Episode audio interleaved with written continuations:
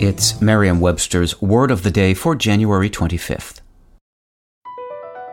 Across America, BP supports more than 275,000 jobs to keep energy flowing. Jobs like updating turbines at one of our Indiana wind farms and producing more oil and gas with fewer operational emissions in the Gulf of Mexico.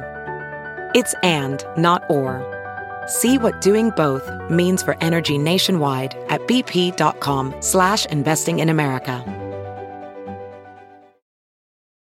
Today's word is quip, spelled Q-U-I-P. Quip is a noun that means a clever remark or a witty or funny observation or response. Here's the word used in a sentence from the Los Angeles Times by Doyle McManus. Ronald Reagan faced the age question during his reelection campaign in 1984 when he was only 73. In his debate against Democrat Walter Mondale, he dispelled the issue with a quip.